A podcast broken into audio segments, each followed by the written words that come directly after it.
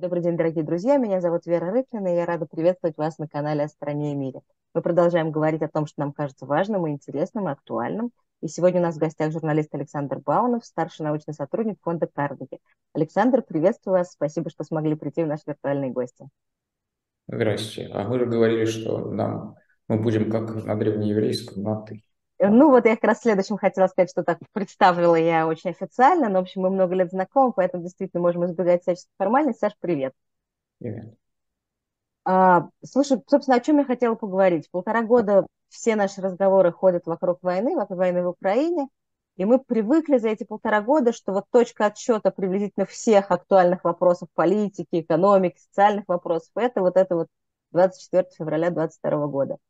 А, Теперь происходит 7 октября, нападение Хамаса на Израиль, условное начало войны на Ближнем Востоке, и кажется, что вот этот новый мир и все его какие-то внутренние закономерности, которые мы только-только успели как-то осознать, опять меняются, если не сказать, совсем как бы рушатся. А, права ли я и почему война в Израиле – это не просто региональный конфликт? Ну, контекст не региональный. Так-то, конечно, это региональный конфликт с одной стороны, с другой. Ну, важно же, как этот региональный конфликт воспринимают э, наблюдатели, участники. Вот, например, э, ну, я не знаю, даже Ирано-Иракская война, которая внутри одной культуры, она, безусловно, больше тянет на региональный конфликт.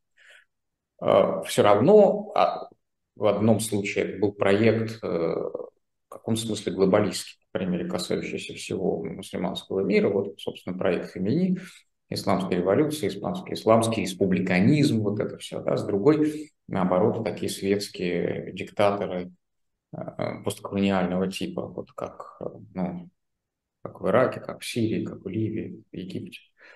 И даже здесь было какое-то столкновение, которое выходило за рамки просто давайте поделим нефтеносные территории на нашей границе.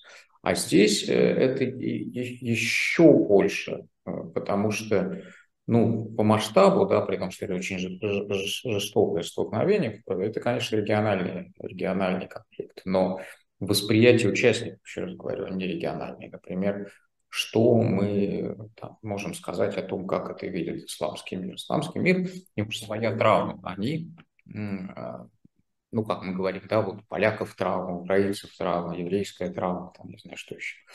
А, может, американцы не травмируют Не то, наверное. А, не, не травмированная гражданская война, рабство. Еще чего, конечно, травмированная. Там самое... А, вот. А исламский мир а,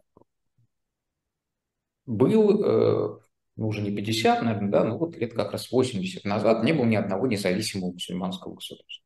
То есть а, люди, которые верят, что их религия самая истинная, ну, те, кто верит вообще в это, пророк, лучший пророк на свете, что это вообще некоторые завершения цикла, начатого с, там, с Авраама, да, вот, ну, некоторые библейские события, даже с Адама, да, вот, и они завершились Мухаммедом. Вот истинные религии, истинные учения, истинная вера, сообщество верных, ума, халифат, государство, территория истины. И вдруг раз, и она исчезает полностью, нет. Да? Кто, и, кто и овладел? Христиане, западники. Вот Поэтому еще они так много говорят о крестовом походе. Крестовый поход, ну, крестовые походы это 800-900 лет назад. Конечно, они не, никто бы их так не вспоминал, если бы не 20 век. 20 век – это век, когда, еще раз напомню, нам это трудно осознать, мы в этом положении не были, у них не было ни одного независимого мусульманского народа. Ну, Иран. Иран был такой полунезависимый. И то. Ну, Турция, ну, тоже. То есть, ну, хорошо, Турция, Иран, да. По крайней мере, арабов точно нет. И вот они на, на, на это смотрят из этой своей, из этой своей глубины, в том числе и на Израиль. Для них это какая-то вот как раз западная такая сила, представитель вот этой западной чужой культуры. А насколько Израиль западный, не западный, отдельный, он точно не представляет христианский Запад в религиозном смысле, но в значительной степени представляет его в культурном смысле. Это институционально, вот, то, что разделение властей, законы, выборы, пресса, да, вот все эти ценности, личная свобода, право и так далее. Все-таки это, конечно, западное наследие. Ну, дело же не в этом, да, просто вот он для них чужой, и кто чужой, западный, и вот поэтому для них это продолжение их э, истории борьбы с колониализмом. Что, конечно, не совпадает никак с, э, собственно, внутренним израильским нарративом. Ну, никак. Но они это так видят. Это к вопросу о том, почему это больше, чем локальный конфликт. Потому что для них это продолжение вот этой той великой борьбы, которая шла от Магриба, там, от Марокко до Индии, за, до Пакистана, до Индонезии, за освобождение от, от этой западной власти. А тут еще Путин приходит и говорит, «Э, ребята, мы же, мы же такие же, мы тоже сейчас от западной власти хотим освобождаться. Мы, мы как вы, мы одной крови, мы из одного леса вышли. А, у нас общие цели и задачи. Поэтому на перекрестке этот локальный конфликт, на перекрестке этих двух, он становится еще менее локальным. Да, конечно, он глобальный. Но мировой войной мы это, конечно, не назовем, но тем не менее. Саша, тогда у меня сразу к тебе вопрос. Э, Нетаньяху достаточно часто говорит в своих публичных речах сейчас, что, обращаясь к западному обществу, что вы следующие, да, пытаясь некоторым образом это в какой-то ранг цивилизационного конфликта mm-hmm. подвести. А, соответственно, я понимаю, что это некоторый риторический прием, но глядя на многочисленные акции в Европе, которые проходят, акции протеста, пропалестинские акции, а, кажется, что этого лозунга, не знаю, как сказать помягче, могут быть основания, да, там тысячи, сотни тысяч людей собираются в центрах европейских городов, и в некотором смысле э, поддерживают то, что сделал Хамас, или, по крайней мере, вводят это в контекст, да, выводя, выводя из контекста его терроризм. Тут еще вопрос, кто следующий, да, откуда мы начинаем считать. Если мы начинаем считать от 7 октября, то, может быть, да, кто-то на Западе следующий. Если мы начинаем считать от нападения на Батаклан, например, то франц, французов было раньше. Если мы начинаем считать от 11 сентября, то э, у американцев было раньше. А, в принципе, да, он прав. То есть теперь любое террористическое событие в Европе, на Западе будет рассматриваться на фоне э, атаки Хамас на Израиль. Э, по крайней мере, ряд удлинился на одно событие.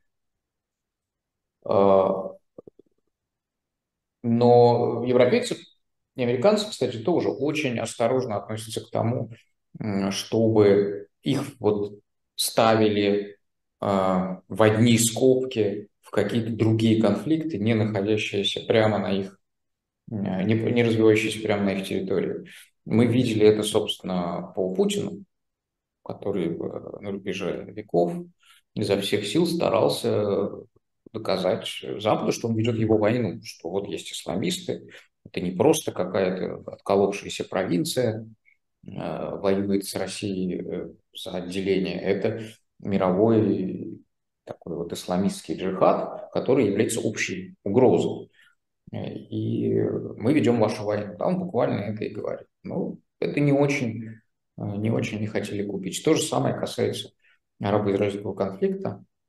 А почему? израильского. Ну, потому что они считают, что там специфические условия. Да, вот те условия, которые не существуют в, в самой Европе.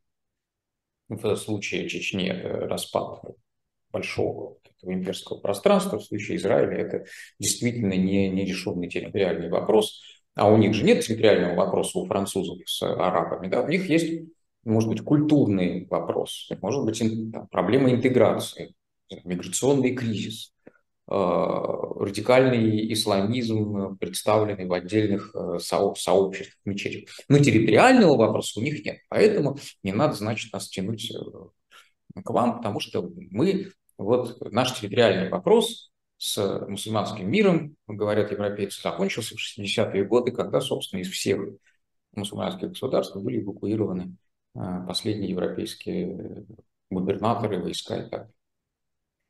Вот, поэтому они очень-очень осторожно будут относиться к любой попытке. И, между прочим, так, ну, на более широком пространстве, и, и это же не только Израиль и Путин, например, Индия. Каждый раз, когда в Индии случается какое-то вот обострение с Пакистаном или тоже террористический конфликт вроде нападения на Бомбей, какой-то был год пятый, шестой, тоже сожгли там самую дорогую, самую роскошную гостиницу, погибло много людей. Они тоже говорят, что, ну, смотрите, мы вот э, ведем вашу войну. Говорит, да, мы очень вам сочувствуем, ну, там, терроризм зло, политический исламизм. Тоже не очень хорошо, вернее, ну, вооруженный политический исламизм. А, но у вас там еще, знаете, есть вот пакистанские противоречия, которых у нас нет. Поэтому мы вам очень сочувствуем, но это не наша война. Это, это примерно везде так, на самом деле. Слушай, это политика, чтобы внутри собственной страны как-то не, не разжигать и не волновать тех, кто может оказаться по разные стороны того внутреннего конфликта? Это тоже. Э, ну и потом, слушайте, ну если ты признаешь, что это твоя война, ты должен воевать. Есть на это воля, есть желание, есть мотив. Да? То есть, безусловно, у Европы, какое бы там правительство ни было, ни было у власти, правое или социал-демократическое, тем более в Соединенных Штатах, есть мотив сохранить Израиль. То есть, если вдруг э, Израилю, как Украине, начнут угрожать э, поглощением, сменой режима, ну, чем-то насильственным уничтожением его в той форме, в которой он существует. Э, это в каком-то смысле будет гораздо больше их. Да. А какие-то вот такие атаки взаимные, даже очень жестокие, пока это не прямая угроза, я думаю, что они не будут считать своей войной. Никогда. Саша, ну, потому, еще раз говорю, есть вопросы, как у Индии, как у России, как у, собственно, вот у Израиля, которых у нас, европейцев, нет. Поэтому вот это, это не наше. Угу. Сейчас достаточно часто говорят, э, глядя на этот конфликт, собственно, это началось еще с конфликта в Украине, а, про международные организации, что в некотором смысле они исчерпали себя и совсем-совсем находятся в кризисе. Что ты по этому поводу думаешь? Может ли действительно то, что сейчас происходит, быть каким-то, не знаю, подталкивающим моментом для какой-то реформации вообще международных вот этой системы? Да, реформировать международные отношения можно, просто вопрос, как они будут реформироваться. Если сравнить, например, с эм, ситуацией, когда создавался ООН, Э, вот этот самый не, не, западные, не западные государства не были большинством. А сейчас они будут большинством. Поэтому как ты будешь реформировать? Кого ты будешь добавлять в Совбез? Будешь добавлять Индию, Мексику, Бразилию. Ты не будешь добавлять туда отдельными голосами, например, Швецию, там, Норвегию или кого-нибудь еще в этом роде. Испания и Италия, то будут, будут приходить не западные силы, потому что там увеличилось не просто увеличилось число независимых государств по сравнению с моментом, когда образовывался и которые тогда были недопредставлены. Плюс их доля в мировой экономике увеличилась радикально, доля мирового населения увеличилась, поэтому если сейчас будет реформироваться система международных отношений, она будет реформироваться не в пользу Э, США, не в пользу Западной Европы и таким образом не в пользу Израиля тоже. Поэтому еще вопрос. Э, да, оно не работает. Вернее, оно в волнообразном кризисе. Оно иногда работает, иногда не работает. Например, э, когда нужно было отвоевать Кувейт у Ирака, оно работало. Была одобрена его международная коалиция. Когда нужно было остановить Каддафи, это совсем недавно, 10-11 год, оно тоже работало. Пожалуйста. Санкции против Северной Кореи, когда Северная Корея начала запускать ракеты, тоже работали. Это были ООНовские санкции, даже Россия соблюдала до некоторого времени. Сейчас уже нет. И Китай соблюдал, все соблюдают. А потом, потому что это были санкции Совбеза и поддержанные, ну, вы понимаете, Совбез постоянные члены, не постоянные члены. Если никто из постоянных не против, большинства, никто из постоянных не против и большинство не постоянных за, то ну, плюс Генассамблея, там очень широкий консенсус по поводу Северной Кореи. Американцы очень долго проводили дипломатическую работу с Китаем, провели. Где еще у нас ООН сработал неплохо? Ну, худо-бедно по Югославии, по крайней мере, какие-то там переговоры они проводили. И в 1244 по Косову была резолюция, на основании которой что-то там пытались сделать именно руками, что называется, на местности. Удачно, неудачно, другой вопрос, но пытались. По России, пожалуйста, да, Россию, конечно, невозможно не осудить в ООН, не изгнать в ООН, но Генассамблея проголосовала с осуждением нападения на Украину в 2022 году. Причем таким очень неприятным для России большинством. То есть за нее там были считанные страны, это были, ну, так себе страны в том числе глобальный юг, был либо воздержавшийся, либо в числе осудивших.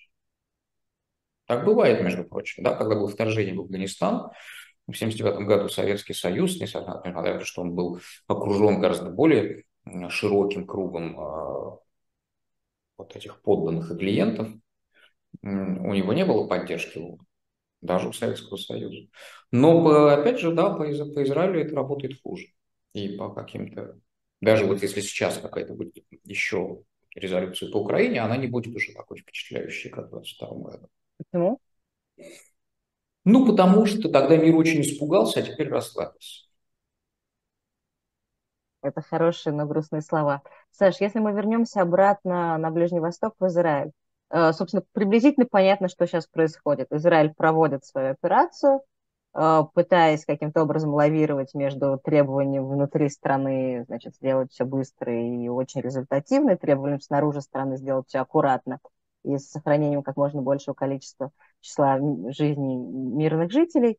А, тем не менее, что может происходить дальше на политическом плане в регионе? Вот Газа взята Израилем. Что дальше? Как, ну, какие Израиль считает, что он сохраняет как можно больше числа мирных жителей, а, например, арабский мир считает, что цель Израиля убить как можно больше арабских мирных жителей. Прям очень хочется. Потому что э, есть, ну, как бы, можно считать это конспирологической теорией, можно считать это некоторой, некоторым проецированием вот этого самого неразрешенного вопроса на, на реальность. Ну, а что Израиль хочет сделать с Арамом? Да, он же непонятно, что с ним хочет сделать. Вообще, с точки зрения так, большинства израильтян, лучше бы этих людей здесь не было, они мешают. Вот поэтому хочет их убить. Поэтому нет, это вот вы считаете, что это так вот за by default, да, по умолчанию считает, что Израиль там хочет сохранить какие-то жизни. Нет, значительная часть мира считает его наоборот. Что наоборот, а, атака Хамас, э, который, в принципе, не то чтобы сильно одобрили, ну, были какие-то радующиеся, но нельзя сказать, что, например, в исламском мире есть консенсус по поводу того, что Хамас молодцы, красавчики, и все правильно сделали. Ну, мы видели, да, что были голоса, что вы нас подставляете, что теперь будут думать о нас, все, ну, что так тоже нельзя, да, то есть там были голоса, которые обвиняли Хамас в жестокости, а, совершенно обоснованно. Но э, теперь все это поменялось, все говорят, что нет, это Израиль использует теперь этот теракт Хамас, чтобы решать свои задачи. Не знаю, какие у него там задачи. Разные задачи ему приписываются. От там, буквально уничтожения как можно большего числа людей до ну, знаю, захвата территории, там, изгнания, все что угодно. Поэтому вот это не так, чтобы по умолчанию как-то произносишь это у нас. Есть для какой-то части нашей с тобой аудитории это само собой, для какой-то части даже нашей с тобой аудитории это не само собой, а для не нашей аудитории это вообще противоречит всем представлениям о том, что происходит. А что дальше? Что, что может быть какой-то политической сфере в смысле... Ну, дальше, я, я как давно писал по этому поводу. Ну, Израиль победит, скорее всего, просто потому, что у него нет, э, в смысле, у противника нет э, ну, вооруженных сил в том смысле, в каком они есть у двух, вот как хотя бы между Россией и Украиной. Да, это асимметричные силы. У России больше военной промышленности, армии и так далее. Но Хамаса как бы нет военной промышленности, в принципе. Ну, то есть есть какая-то гаражная военная промышленность плюс контрабанда. Ну, понятно, что Хамас не может сделать танк или самолет или вертолет или военный корабль или подводную лодку. Ну, не может. И импортировать он ее не может, скорее всего. Может, одну жабу какую-то приплывет, но это все не... У него нет ПВО. Не может э, сбивать самолет, в отличие от Украины или России у него нет э, вертолета, да, он не может высадить десант в тылу, глубоко в тылу врага. У него нет, э, в отличие от 67-73 года, арабской солидарности действия. Да? Никто не будет воевать за Хамас. Тем более за Хамас. Даже за палестинцев, если это было ну, условное, там, не обязательно хамасовское, еще какое-то восстание. Всех фракций, грубо говоря, Э, даже в этом случае, скорее всего, его поддержали, что называется, морально и деньгами, и дипломатически, но точно не на поле боя, в отличие от, опять же, 40-х, 50-х, 60-х, 70-х годов. Никто уже не пойдет. Плюс подписаны мирные договоры почти со всеми соседями. Э, Хизбалла тоже не пойдет. как мы уже видим, может, постреляет. Значит, в принципе, в, так, в таких условиях, ну, наверное, будет все-таки военная победа. Дальше вопрос, и это вопрос э, стратегический, это вопрос, это, знаете, как демократы в США, начинаешь обсуждать, то есть в их поле зрения не попадает победа Трампа. Да? Они вот этот сценарий вообще не хотят обсуждать. Это было в 2016 году, и это происходит сейчас. Это не то, чтобы невозможно, но они просто не знают, что по этому поводу сказать. Они, как бы у них слепое пятно на этом месте. Вот в каком смысле стратегически Израиль тоже слепое пятно на месте. Хорошо, победа. Дальше. Значит, э, Израиль победил арабов в 48 году, в 67 году. Ну, можно сказать, что победил в 73 но во всяком случае точно не проиграл. Хотя с точки зрения Египта это он победил, потому что Синай вернули. Ну, там, в шестом в Ливане, хотя это было уже трудом в десятом, да, нет, восьмом купол был когда, в восьмом или в девятом, ну, в общем, где-то там в районе восьмого, да, по-моему, был конец восьмого, в Газе и так далее. Я уж не, я не говорю о том, что бесконечное число раз были взяты под контроль более мелкие восстания всякие вооруженные выступления на палестинских территориях. Ну, теперь представим себе, а, значит, что да, э, вот Россия или там Советский Союз, Соединенные Штаты, Великобритания, в общем, то, что тогда называлось объединенными нациями, свободными нациями, победили нацистскую Германию в 1945 году. А потом еще раз победили ее в 1967 а потом раз, еще раз победили ее в 1973 а потом еще раз победили в 2006 а потом еще раз победили в 2009 и очередной раз побеждают в 2023. Очевидно, что победитель в этом случае что-то делает не так. Ну, как бы ну вот. И этот, и этот ответ э, находится в некоторой слепой зоне. Но проблема в том, что время работает в, этой, в этом случае не на Израиль. И мы понимаем почему. Мы понимаем, насколько, то есть видно, насколько легче давались победы в 67-м и, и даже в 73-м, хотя Израиль был внезапно, все равно войны длились дни. Та и другая, это был вопрос нескольких дней для того, чтобы Израиль доказал свое военное и общественное преимущество. Да? В, например, в 2006 году э, в Ливане, хотя противником, в общем, была группировка. В этом есть свои трудности с группировкой. Наверное, воевать труднее. На всяком случае, крупные армии, вроде португальской там, или американской, или индонезийской, проигрывали именно группировкам, не государствам. Да. Формально США во Вьетнаме проиграли не, не государство, а социалистическая республика Вьетнам, они проиграли партизанам Южного Вьетнама. Ну или там всякие португальские армии в Африке да, тоже проиграли не государством, а группировкам, которые потом еще между собой воевали некоторое время. А, но тем не менее, да, война в Ливане длилась больше чем шестидневные и. А, ну и э, сейчас, я так понимаю, что речь идет о неделях и даже месяцах, а не о днях. О чем это говорит? О том, что побеждать стало труднее. По, по каким-то причинам. Трудно сказать, по каким причинам, но есть одна, один, а, одна вещь вот, точная. Это касается не только Израиля.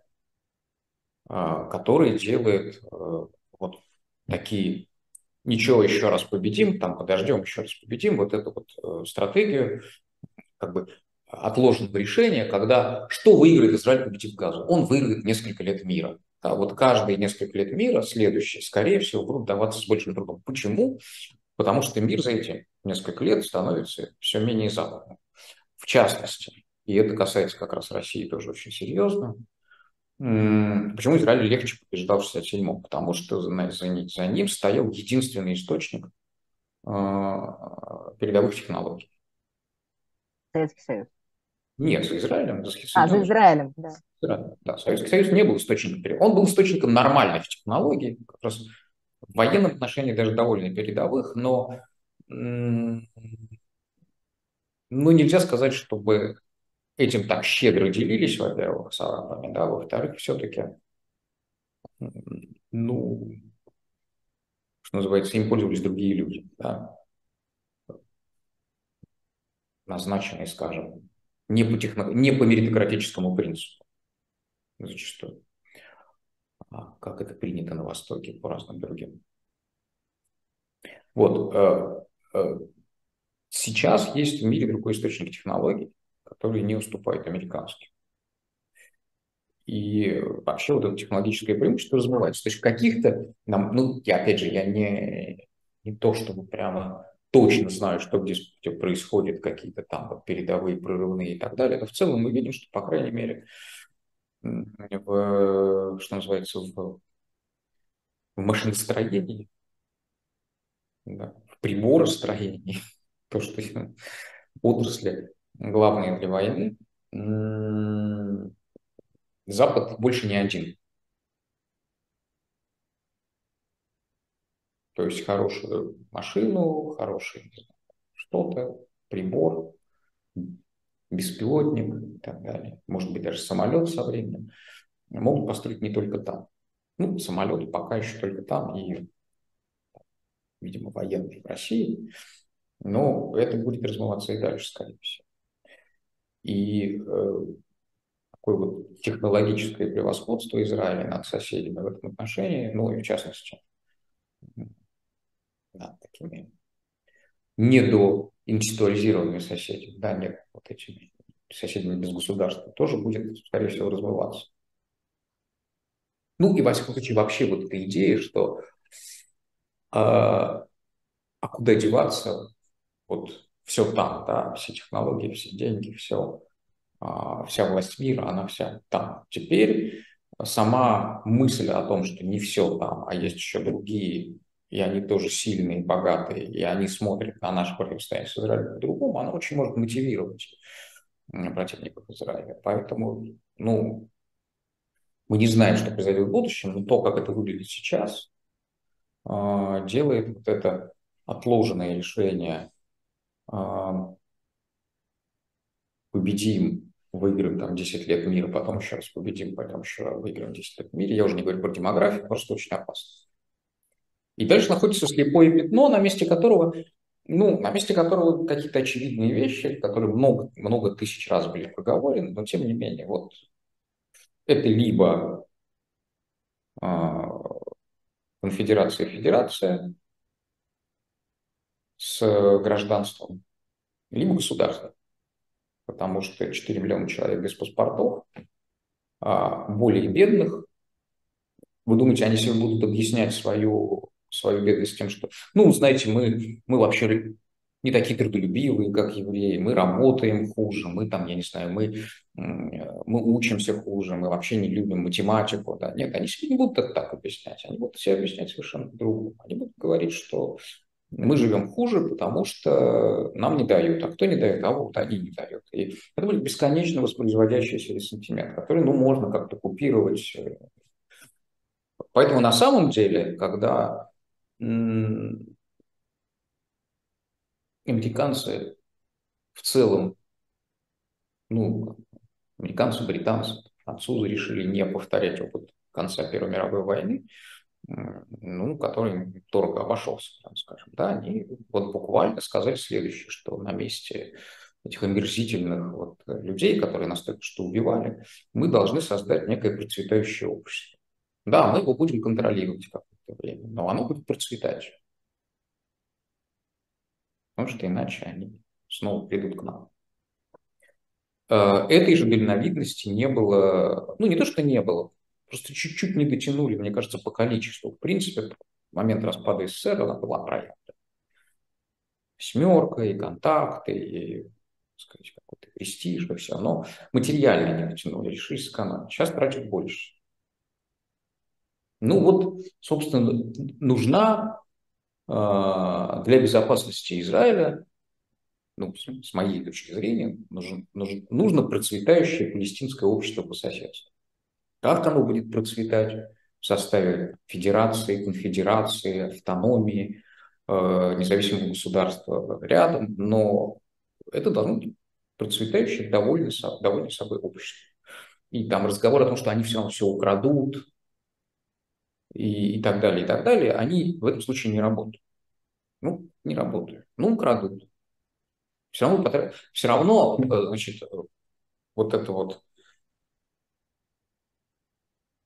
социум с этим комплексом, с которым он живет, он будет поглощать больше денег просто на, того, на то, чтобы от него обеспечивать безопасность.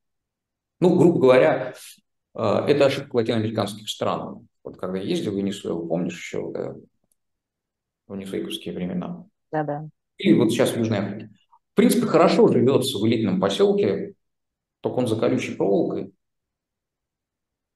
под током, и должны по периметру ЧОП ездить хорошо вооруженный. Так, в принципе, ничего, там и школа, и магазин, все нормально. Вот. Нельзя становиться таким элитным поселком. То есть преступность а, вот для общего блага, как, собственно, потенциальных преступников, так и потенциальных жертв, лучше э, ну, как бы убрать, чем бороться с ней вот уже существующей. Да, ее как-то ну, вот, лучше, не то чтобы предотвратить, да, она полностью никогда не предотвратится ни, ни, ни, ни в одной стране, ни в одном обществе. Но тем не менее, вот, скажем так, при, с преступностью лучше бороться на входе, чем на выходе, скажем так. Саш, спасибо тебе большое за этот разговор. У меня остался один маленький вопрос. Ну, то есть, может быть, он не маленький, но я предлагаю тебе коротко на него ответить, потому что, в принципе, он, конечно, наверное, вечный. А, есть ощущение, что сейчас э, происходит некоторый разлом внутри западного общества, внутри интеллектуальной части западного общества, между условно левыми и условно, не знаю, правыми, центристами, как ты их не назови, да, но вот этот вот э, громкий голос о том, что э, как бы угнетенный народ ничем морально не должен быть ограничен, э, он звучит громко, и кажется, он может быть ну, важным э, для самого европейского общества, западного общества. Как ты думаешь, действительно ли у этого есть какое-то продолжение, или это просто будет, как я не знаю, когда началась война в Ираке, э, все покричат, пошумят, поругаются и разойдутся дальше по своим флангам? Ну, сейчас действительно немножко, опять же, контекст меняется мировой. Вот почему еще говорю, что время не работает на Израиль в этом отношении, потому что меняется и Запад тоже. Меняется этнически, он меняется религиозно, он меняется ну, ментально, он становится более самокритичным, а, вот. И мы же видим там, новые поколения демпартии, например, в Соединенных Штатах. Куда нет никак, там нет а, какого-то вот э, серьезного мусульманского лобби в Соединенных Штатах. Ну нет, да, это не Франция и не, не Великобритания. Он меняется по своим причинам внутренним. Вот э, какой-то происходит период самокритики и борьбы, выражаясь языком маоистского Китая. Ну, дальше все зависит от форм. Да? Все-таки, наверное, самокритика, вообще возможность самокритики – это, здоровое начало, которое присутствует в западной цивилизации. Она много, хотя само слово западной цивилизации теперь тоже считается не всегда э, верным. Это, ну, это уже научная критика цивилизационного подхода, не обязательно идеологическая, действительно разделенной цивилизации. Но тем не менее, вот есть такая западная самокритика, и тут, а, кстати, это вот родник Израиль с Украиной, отчасти украинцы очень хотят быть э, похожими на Израиль местами. Это такой Запад старого образца. Ну, поразительным образом, что и Путин хочет быть старым Западом старого образца. Да, вот. Вообще довольно много людей претендует. Польша хочет быть таким. То есть довольно много претендентов на то, что мы Запад, но такой хороший Запад. Вот не тот, Консервативный. Да, да, не тот, который сгнил, а, и тот, который становится на одно колено перед разными там цветными непонятными людьми, а вот такой настоящий, который, наоборот, сам всех нагибал. Но он сейчас не такой. Это не значит, что они оправдывают как бы, любое насилие, но, честно говоря, некоторые проскакивают поразительным образом, да, вот проскакивает тот момент, когда от признания права на это вот самое сопротивление, требования своих прав и что-то еще в этом роде, да, просто критики сильных и богатых, а, ты переходишь к оправданию права на расчленение этих сильных и богатых. Мы это вот в России как раз знали, мы видели, как интеллигенция одобряла, собственно, теракты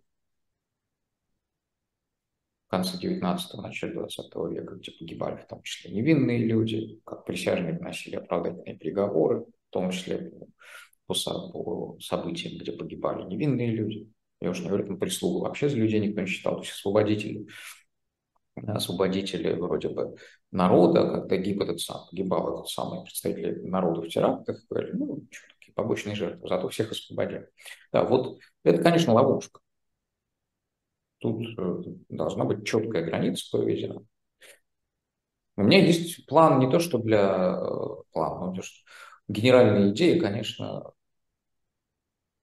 ну, я не очень понимаю, что, собственно, палестинцам мешает пойти по гандийскому пути. Он, вообще говоря, не исчерпан. У них, их, их много, у них огромный потенциал для действительно э, такого мирного протеста, который будет замечен в мире. И э, который, что называется, будет нечем крыть. И когда они вот, э, вот это делают, все, жгут, там, режут и так далее, ну, хорошо, они завоюют симпатии. Действительно, в, в исламском мире был момент, когда шла конкуренция за радикалов. Например, между Аль-Каидой и, а, и, и Даешем, да, исламским государством. Вот. Чем человек более жестоко себя ведет, тем он круче, потому что есть как минимум два радикальных центра, которые говорят, да, да, иди к нам, это вознаграждалось, я думаю, что до сих пор вознаграждается.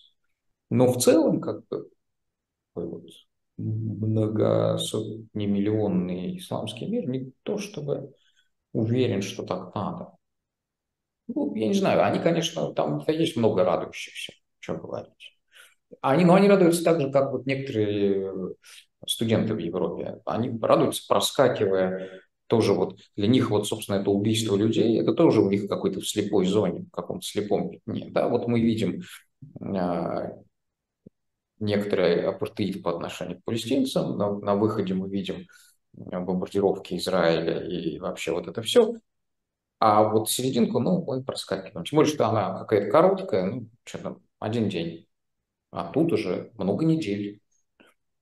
Ну, это еще и проблема, кстати, я вот вспомнил этих революционеров русских, проблема преступления и наказания. Преступление очень короткое, а наказание длинное. Преступник взял, убил и все. А дальше у тебя следствие, гласный процесс, тюрьма, каторга, да, и присяжные. Это все некая длительная история, которая всех, всех на глазах. А если еще э, наказание действительно жестокое или кажется несоразмерно жестоким, ну все. Понимаете, что вообще наказывает труднее. Ну и опять же, это я уже говорил кому-то, по-моему, с Беленькой, говорили по этому поводу, у, у ответа на преступление три цели. У преступления тоже могут быть разные цели. Старушка, рубль или там новый мировой порядок. Но наказание, как минимум, тоже очень сложная цель. Доказать, собственно, предотвратить. А, и, а, вернее, deterrence, да, то есть, нет, сначала человек, ну, преступник должен быть наказан, другим должно быть неповадно, это детерренс, да, и э, предотвращение, и, пере, и перевоспитание. То есть так, чтобы тот, кто был преступник, в следующий раз такого не делал. Уже сложнее. Можно сосредоточиться, например, на первом аспекте и пустить из виду два следующих. Саша, спасибо тебе огромное за этот разговор. Давай надеяться, что наказание будет, будет всегда в рамках судебных решений. И, в общем, мы придем к какому-то хорошему и мирному миру, э, и там, и сям, и везде. Я была очень рада тебя видеть, и надеюсь, не последний раз, и до новых встреч. Да, пока. Взаимно.